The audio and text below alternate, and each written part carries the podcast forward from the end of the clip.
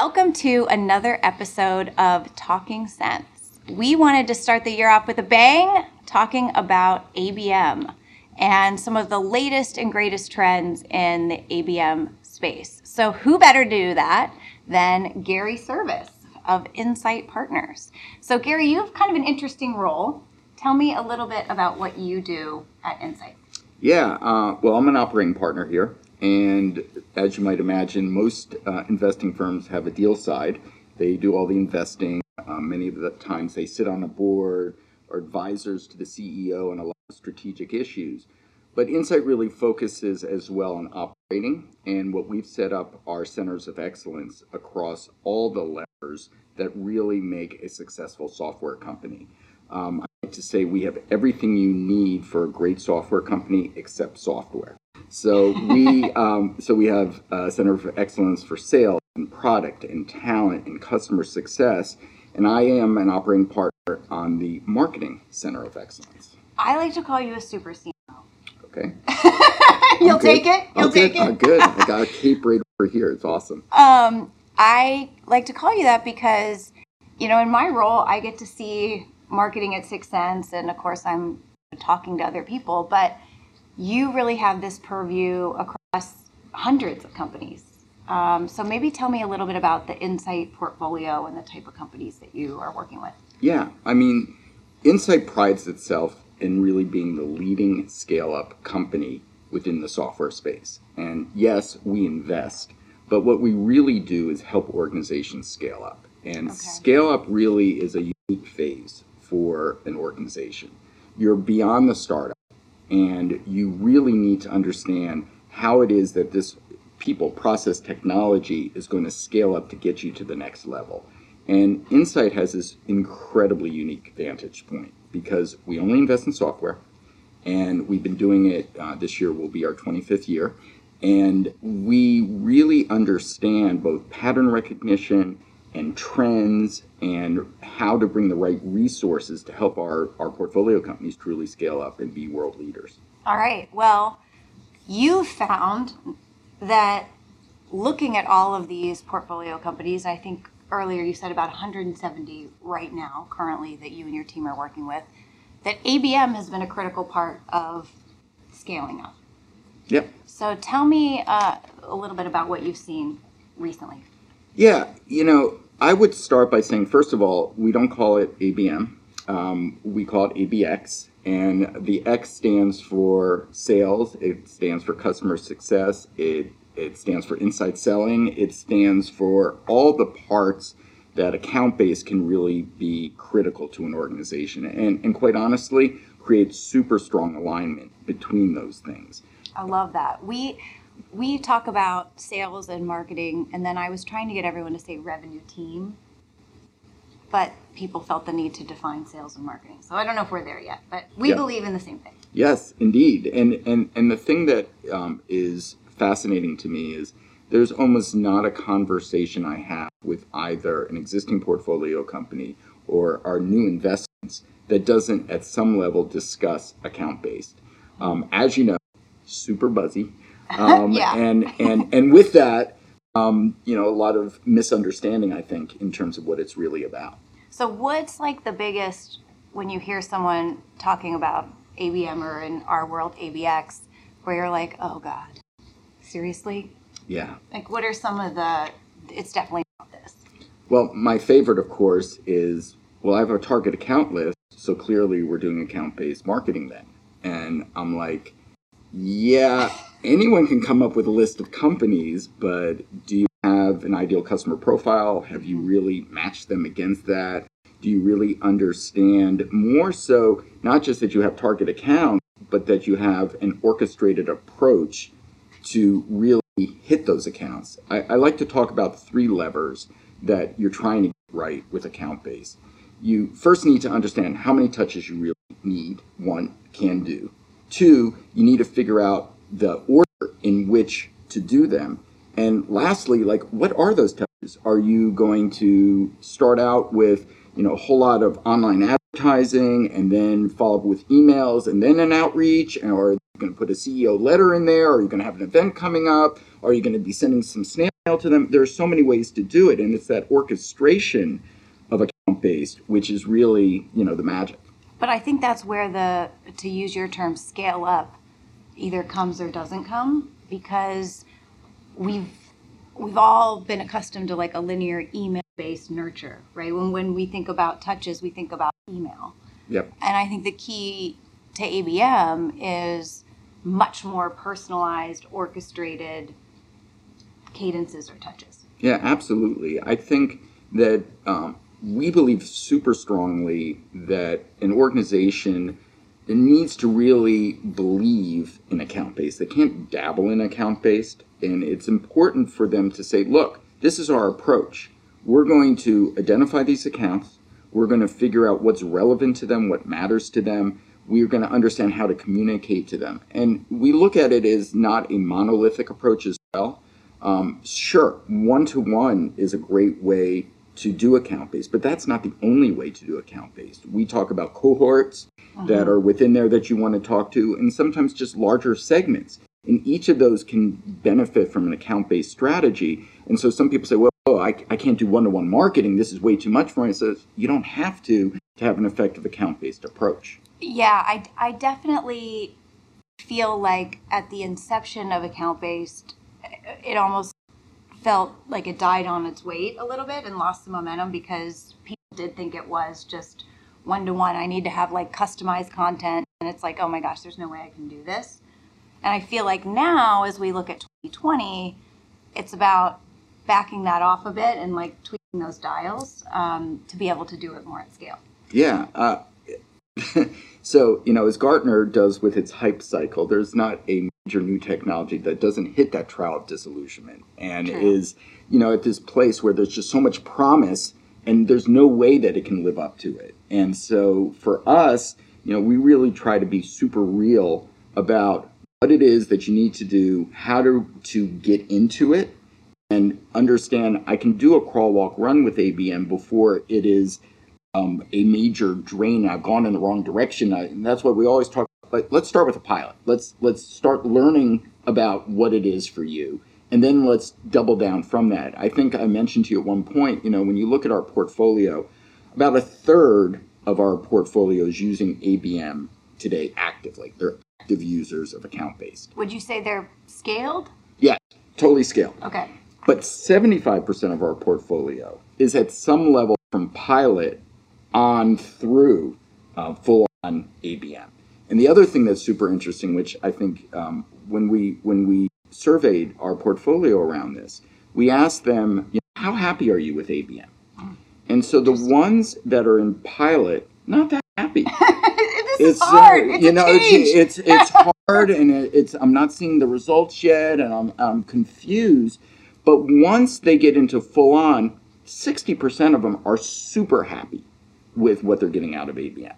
And that is an incredible sort of jump from one phase to the other. But it also shows you that it takes time and it is a commitment, but it's so worth it because you get the right ROIs from this. We see in our portfolio companies that they're going to have higher ACVs with shorter selling cycles, and we've seen it over and over again. But not like you flip a switch and tomorrow magic happens. You got to do some work. You got to understand your market. And by the way, every market works a little differently. It's like, I can't tell you that this worked here, that this is the number of touches you need to have to make your market work. You may need more. You may need less. You may need different kinds of assets. So part of that is that iterative process, and it is an incredibly iterative process. So takeaway is it works. Absolutely. Stick with it. Yep. It's kind of like going to the gym in the new year. Yes. Kind of sucks those first few weeks back. Exactly. But once you're in shape, it feels a lot better. Exactly. And some of the specifics, average deal size, bigger deals, shorter sales cycles. Do you see like an overall increase in pipeline? Absolutely. But here's the other part of this. When organizations were previously doing a pure volume velocity play, it's a hard discussion to have with a CEO or even the board who may not know all about ABM that, you know what, our number of MQLs are going to go down. And, you know, it's okay. let's not worry about that. What we really want to worry about is our conversion rates. What we really want to worry about is how our pipeline is growing, because we've actually focused on the accounts that represent the greatest LTV and the best opportunity for us.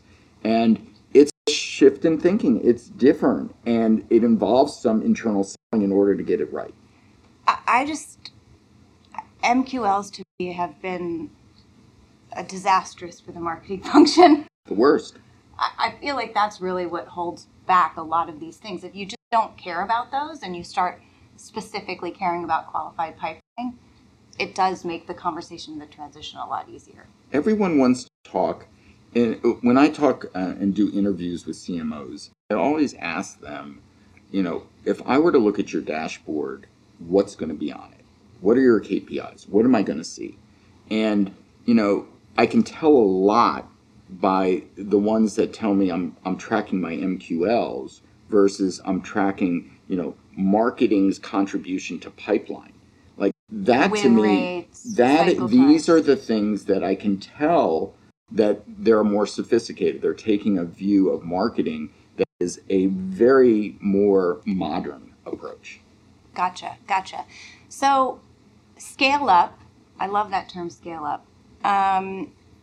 Because our mission is to scale up ABX. You know, that's something we're passionate about. And one of the things that you personally did and Insight Partners did was literally look high and low across companies, capabilities, technologies to help your portfolios scale up, but also when you were looking at who to invest in. Tell us a little bit about that process. What did you find? Sure. So obviously I'm on the operating team, not the deal team. But when it comes to particular technology that folks on the operating team have experience in, we get brought into the process early. And we've been proponents about the account-based space for at least 3 years, talking about this emerging technology. But here's something which I'm sure you will agree with. If I said to you, tell me what a CRM program is, you could pretty much tell me that. And you could probably tell me pretty well what a marketing automation program is. Yes. But when I say, tell me what a piece of ABM software is. It's email signature. It's direct mail. It's online advertising. It's like the list goes on, and it's hard, especially if you're not a practitioner within the marketing space, to understand the complexity of what account-based is and what it means. And the other thing, which I think you know as well, if I said to you, I've looked at 6sense 2 years ago, it doesn't work. I hate that. It doesn't work. Like the program, the software that you were selling 2 years ago is nothing like what you're delivering today. And by the way, across the board within the account-based space. Like I just kind of had a schooling with some of our partners because I said, unless you're getting briefed, everybody on your team, minimum quarterly, probably monthly, you're out of date with what is happening.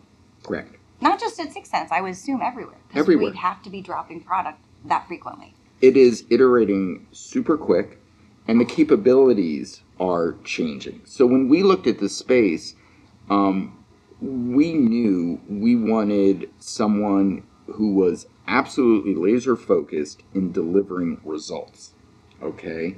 And it's hard when you speak to different players in the space, not all of them have that focus and process. So we did a lot of interviews with customers to see satisfaction, and the satisfaction levels with 6sense are so much higher than any of the other competitors that we looked at.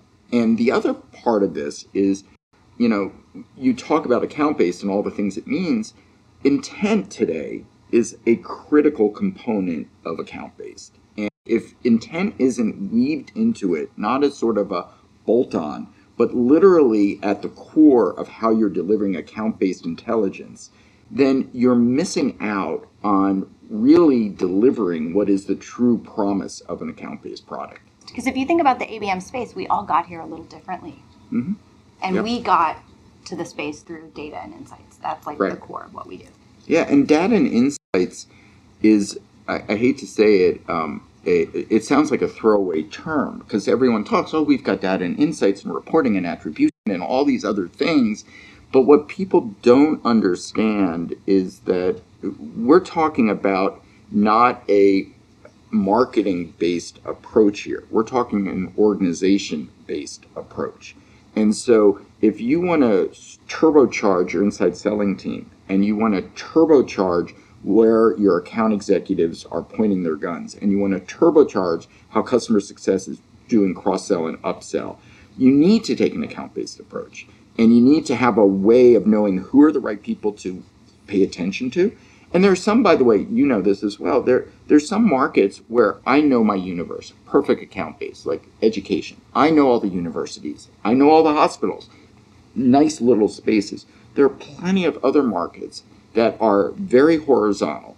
And it is hard for you to know where it is you should be pointing your guns.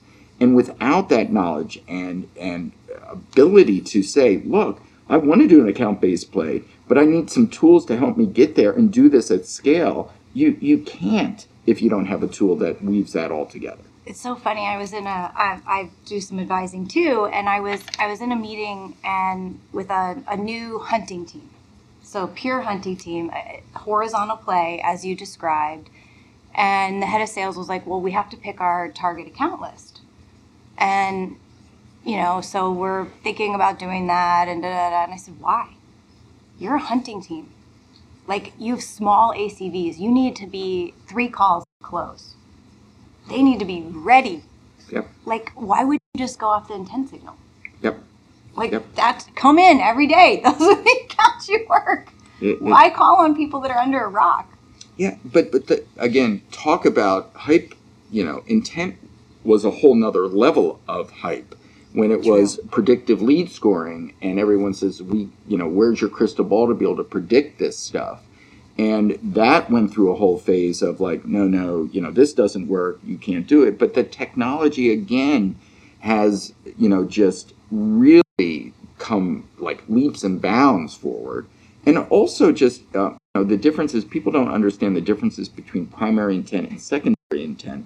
There is a huge difference there. Talk to us about that. So, that's a good point. And when you look at a primary intent product, as 6sense is, it is really looking at very clear activity within your realm that you can track. Secondary intent is looking at other areas, whether web search or other tools or sites they're hitting and trying to intuit all these pieces. Now, that can be important data. I'm not saying to ignore it. I'm saying that you want to get primary intent data that really shows that people are in market and that you can get reliability that's constantly learning and getting smarter about your customer base. And then at that time, you've got like a super great weapon to be able to leverage for your organization. Yeah, one of the stats I've heard, though, is only 13% of marketing and sales organizations have competence in their data. Yep.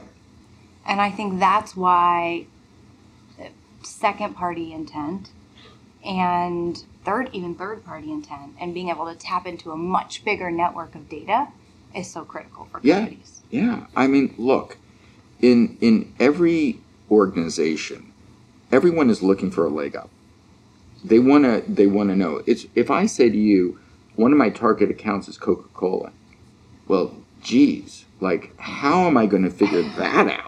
Yeah, like, that's like 20 companies. Like, or, and so, if you're going to do an enterprise play, you need to pull in every signal from every place that you possibly can to inform who is in market, where are they in market, what division's in market, and then I think we've spoken about this as well. It's then to say, great, I've got the Coca-Cola bottlers of New York as a customer. Like, now how do I use that to get more Coke and, do the kind of total organization-wide selling efforts that you want to use? How do you leverage that? How do you take existing customers and really become not just one data point in there? I always laugh, when you go to a website and you see the logos on there, and you see. Well, it's the same one. Everyone sells to everyone. Yeah, everyone sells to Coke. So they're not selling to every division of Coke or every division of J.P. Morgan or every division of Hewlett Packard, and that is the point. And so I think that again, people fail to realize everyone is very new logo focused, which is great. But the power of account-based as it comes to cross-sell and upsell, and as it comes to being able to take a given organization and really penetrate it, is super powerful. So predictions. Yes. ABM predictions. Yes. ABX predictions. Yes. Excuse me. It's all right. What do you see happening in the next year? So we've been on this train, and it's been sort of slowly accelerating up this hill. And what I really believe is that it is just going to continue to get faster, and the adoption is going to be wider. And people, I think you may have found this as well. When a few years ago, you were looking for ABM professionals, like there weren't any. Like there was a few people dabbled in it and did a few things. We're starting to see much more of a class of marketer that is really an account-based professional that really understands how to take an organization and really leverage account-based, leverage the technology, understands the tech stack, understands the differences between the different tools. I sometimes have conversations, and I don't mean to say this in a bad way, older CMOs, and you can tell that they just read the most recent report and are trying to understand. They don't really understand the difference between a Demand Base and a Terminus and a 6sense and what they deliver. And if you don't really understand where these particular products spike and what they do really well, then you're probably going to be wasting a whole lot of money. And I think part of the success of 6sense is that they understand their market so well. We love the fact that when you look at a 6sense, that the customer isn't going in there not understanding what they're getting. They understand exactly what they're getting. And you guys work relentlessly to deliver on that promise. And that's the sort of beautiful thing that we loved about 6sense, as opposed to a whole lot of the competitors that were out there. Well, thank you for that. We're really excited to be working with you guys. And we've got a pretty bold vision, which we shared with you. And so I think the next year, I see the product space being the most exciting. Yep. And how the category comes together. Because you talked earlier about it isn't just an email and a snail mail. It's all of these things that must be orchestrated. And that's what we see as a big part of the next frontier. Yeah, I agree with you. And I, for the folks that are going to be successful leveraging ABX in their organization, it's going to be the ones that understand that I can put together a great plan that works for this particular ICP. But as my business evolves, as the places that I want to go changes, I've got to constantly be getting in there, revising this, testing.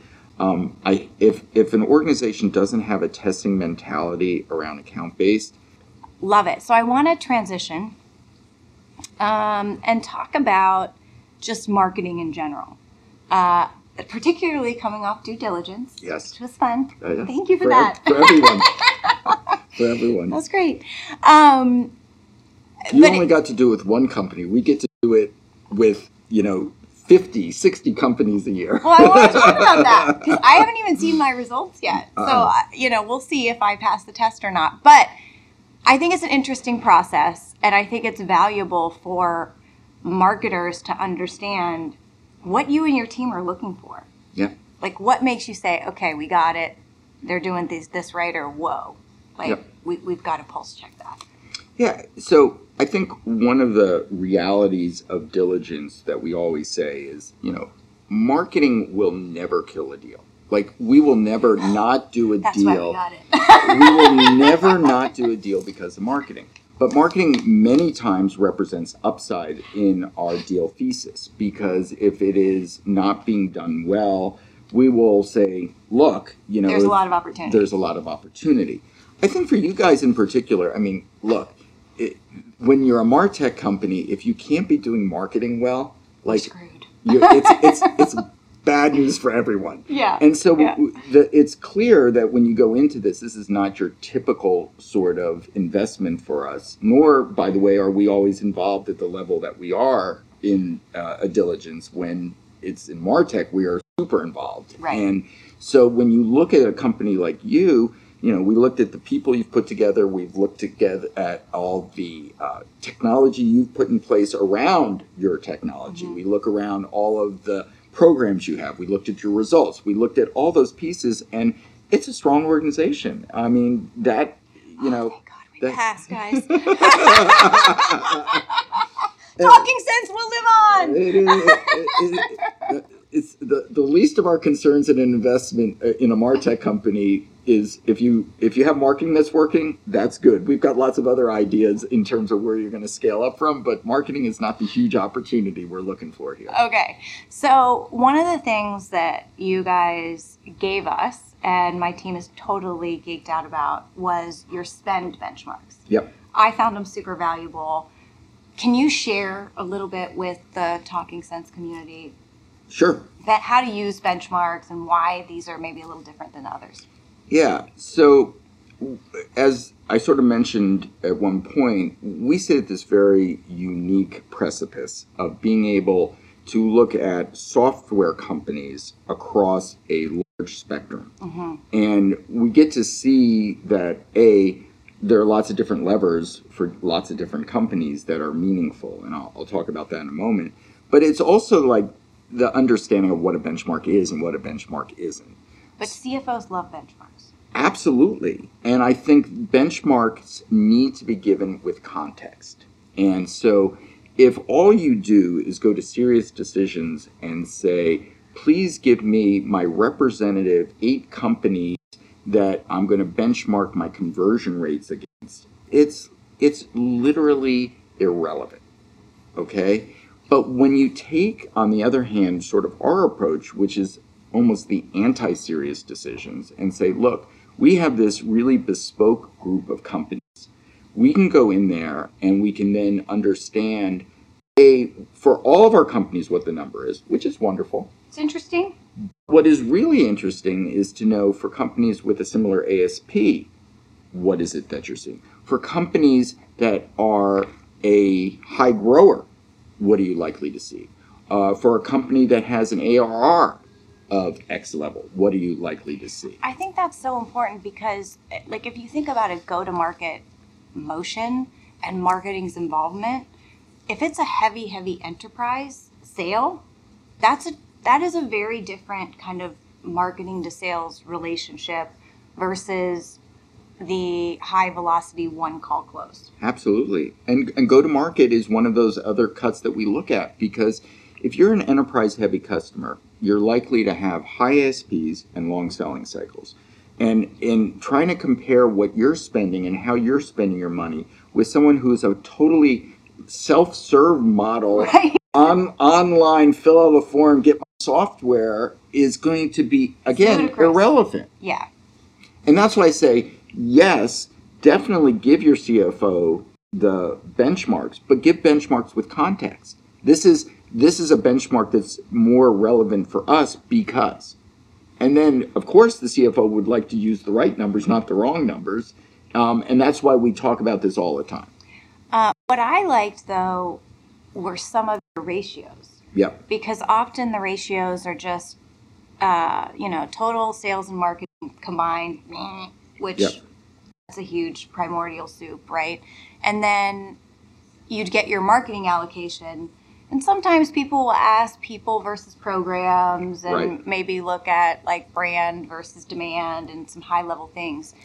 But I thought your approach of looking to like net new logos versus customer was interesting. So maybe talk a little bit about that. Yeah. So even though it's a relatively homogeneous group of companies, they're all very different. If I said to you, are you having a user event? Well, that's going to change your entire cost structure of marketing versus one of our portfolio companies does not have a user event. True. Another thing that goes on as well, and we find this, is some organizations are all about cross-sell, upsell. Some organizations are all about new logo. Well, we better understand how to take a look at those things. And one of the key pieces here, again, because it's our survey, we get to make the rules. And so like the definition of what goes into which bucket is super important as well, because, yes. For example, SDRs are sometimes in marketing, sometimes not in marketing. Well, we took it out. We don't want your SDR costs in your marketing costs because we want to be able to compare across our universe. And so these are the kinds of things that we've been able to like think hard about in trying to give our portfolio companies super relevant numbers. So 3 stats from a spend benchmark that everybody should know. So you should absolutely know, first and foremost, your people versus program spend. And if it's out of balance... What's out of balance, in your opinion? In my opinion, you should be spending more on program than on people. We have seen organizations where that's not the case. Oh, interesting. And that is, for us, an issue that really needs to be addressed, because that means you're probably overstaffed for what you're doing. And it makes no sense to us. So that's one. 2, we definitely want to look at your spend, marketing spend, against net new. That is critical for us, because new bookings for many organizations are the lifeblood of the organization. And there's also much more of a direct one-to-one with the idea, I'm going to spend money and I'm going to get new bookings. Don't look at your total revenue number, which a lot of organizations do. That totally gets you sideways, off kilter very much. And it's also, I find, and again, we can talk about all the stats. I love them all. But I love all my children equally. Yeah, but I think one of the more interesting ones also always to keep track of is, to your point about sales and marketing spend, to keep track of the percentage of your total sales and marketing spend that marketing represents and what sales represents. And, talk about CAC all the time. CAC is a great macro number, but I actually want to look at MCAC and SCAC because while it's nice to do this mashup, I can't really get to root cause of who's being more efficient or not being efficient in terms of the spend. And if someone just looks at your CAC and says, we need to cut marketing spend, but in reality, it's an underperforming sales organization and the head of sales didn't know that, then no one's being served in terms of how that is working. So what is a good MCAC ratio? So... Generally speaking, with a grain of salt. So again, we look at, as a part of overall sales and marketing spend, call it 25% of all sales and marketing spend, marketing. Love it. Thank you. All right, let's transition again. Yes. I want to know about Green Gary. Green Gary. Yes. Yes. I've been thinking of you as a super CMO. Yeah. I didn't know about this Green Gary side. It's my side hustle. All right. It's all good. Everyone needs a side hustle. It is. When you talk about a career, it's never a straight line. It's lots of different things that you've done. And there was a part of my career where I started to get engaged in sustainable businesses. I had an event business which was called Go Green Displays, and it was all because displays can be so wasteful. So wasteful. I mean, it kills every show. I'm like, yes. In the bad old days, it was even worse. They've gotten a lot more attuned to trash. They've got a lot more attuned to carbon from the events. They've got a lot more attuned to lighting and flooring and all those things, which is great. And I also worked in the solar industry, and those sort of pieces were interesting to get me to think about sustainability in business. I am not your granola guy, like that. I'm not wearing Birkenstocks, and I'm not doing the granola thing. I mean, you work at a venture equity company. And the truth of the matter is I am though super attuned to the environment. I am super attuned to how business can have such a positive impact. When I was out at Dreamforce this year, I got an opportunity to spend some time with a gentleman who is launching a new product offering from Salesforce called the Sustainability Cloud. And, cool. And you know, Benioff is a poster child for all of the goodness that a corporation can do when it has purpose and values and all of those things. And so they've really thought about this idea about how organizations are struggling to deal with the data, struggling to report on their carbon footprint, struggling to do all the reporting that needs to happen. And so they've really started to focus on this product. And I've had the honor and privilege of being able to teach about business and sustainability at Wharton. And it's an incredible opportunity, because when you see that nexus of how organizations can do the right thing, but also do so to make money. Like, there's no evil in making money. By the way, many students don't know that. It immediately, like, assume if you've made money on it, you've done something wrong. But, you know, you look at great organizations like Unilever, and you look at companies that have been able to really make it core to their overall strategy, how sustainability can be a driver, not just of good, but also of profit, is incredible. And it's not just like a feel-good thing, it's a business thing. And that's really my message around it. All right, so it's time for my favorite question. Yes. We learn more from our screw-ups than our successes. Yes. So, colossal fuck-up. I mean, just the worst. So, it's an ABM story. Oh, and it was early days in ABM. And we really felt, as part of our job, was we really needed to sell it. We needed to sell it big. We'd be like, you gotta do this. Right, we went in there and we put all these great stats from Gartner and Topo, and like, you know, you're gonna see like, you know, unicorns and bunny rabbits, and it's going to be the most amazing thing that has ever happened to this organization. And this particular CMO, who was relatively young, took all of this. She bought it. Indeed. And comes back to present the plan for next year. And I'm looking through the plan over here, and I see this line, and it just says ABM. I'm like, so what is the ABM revenue source here? And she goes, well, you told us that we could expect to see, you know, higher ASPs, higher conversion rates. So what we basically did was, we knew the number we needed to get to and just plugged in that number on the ABM line. I'm like, oh dear Lord, yeah. You just didn't do that. Did you present this to the board yet? Because that's not correct. So it's like the magic plug is ABM? ABM. Like, that's not well. Magic dust, ABM. Yes. So after that, we sort of ratcheted back the whole selling thing and more go with the realistic view of how to take ABM and ramp up. And yeah, that was beautiful. You're like, I've created a monster. Exactly. Exactly. Love it. Love it. Well, it has been such an honor and pleasure to have you on the show, Gary. I can't wait to work with you more. I've already learned so much. I've got my little spend benchmark report dog-eared and all marked up. The team loves it. I know we're going to learn a lot together, and I know our listeners are going to learn a lot from this episode. So thanks for coming on. Awesome. Thank you. It was great.